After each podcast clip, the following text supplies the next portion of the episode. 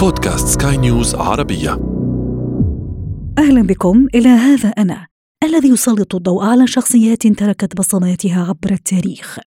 يأتيكم عبر منصة سكاي نيوز عربية على أبل، جوجل وسبوتيفاي معي أنا آمال شاب. هذا أنا هذا أنا هذا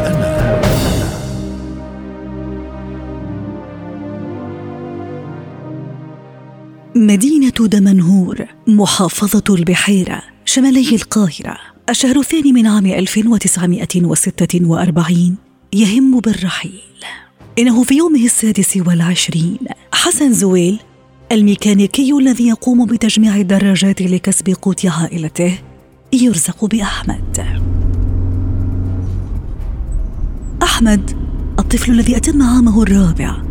ينتقل مع عائلته إلى محافظة كفر الشيخ المجاورة حيث سيتلقى تعليمه الأساسي.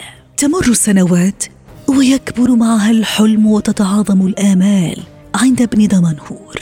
عام 1976 أحمد زويل يتخرج في كلية العلوم بجامعة الإسكندرية بمرتبة الشرف وهي الكلية ذاتها التي سيعمل فيها أستاذا معيدا في الكيمياء. قبل أن يحصل على درجة الماجستير. متربطا أحلامه متشبثا بها. أحمد زويل في الولايات المتحدة لمواصلة دراسته. لقد نال شهادة الدكتوراه في علوم الليزر من جامعة بنسلفانيا قبل أن يتفرغ للأبحاث العلمية في جامعة كاليفورنيا بين عامي 1974 و 1976 معهد كالتك للتكنولوجيا في كاليفورنيا إحدى أكبر الجامعات العلمية في الولايات المتحدة. يستقطب أحمد زويل العشريني الذي أغوته العلوم فهم بها غارقا في حبها. في معهد كالتك للتكنولوجيا يتدرج الدكتور زويل في المناصب العلمية. لقد أصبح أستاذا رئيسا لعلم الكيمياء في المعهد وهو أعلى منصب علمي جامعي في الولايات المتحدة الأمريكية. إننا في عام 1982 معتزا بأصوله المصرية ابن دمنهور يمنح الجنسية الأمريكية تقديرا لجهوده في مجال البحث العلمي حيث سيصبح أبرز رواد كيمياء الفيمتو أحد مجالات الفيزياء الكيميائية. عام 1989 الباحث الأربعيني يدخل القفص الذهبي ثانية بعد رحلة بحث من نوع آخر.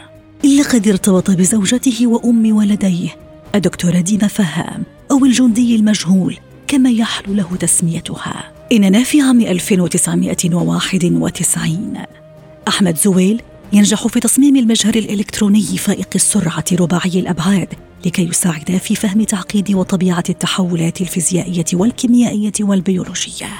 كذلك ينشر الدكتور زويل 14 كتابا و600 ورقة علمية. وهو الذي سيحصل على نياشين وجوائز عالمية نظير أبحاثه الرائدة في علوم الليزر وعلم الفيمتو بلغت في مجملها 31 جائزة دولية تتصدرها جائزة نوبل في الكيمياء عام 1999 May I convey to you my warmest congratulations on behalf of the Royal Swedish Academy of Sciences and ask you to come forward to receive the Nobel Prize in Chemistry of 1999 from the hands of His Majesty the King.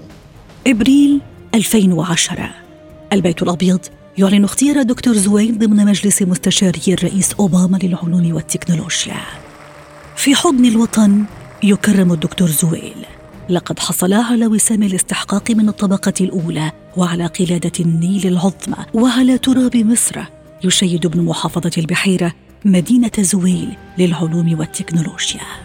الثاني أغسطس 2016 المرض الخبيث ينقض على الدكتور أحمد زويل ويكتب آخر فصل في حياته. هذا أنا هذا أنا نهاية هذه الحلقة من هذا أنا. استمعتم إليها عبر منصة سكاي نيوز عربية على أبل، جوجل وسبوتيفاي. ولنا لقاء.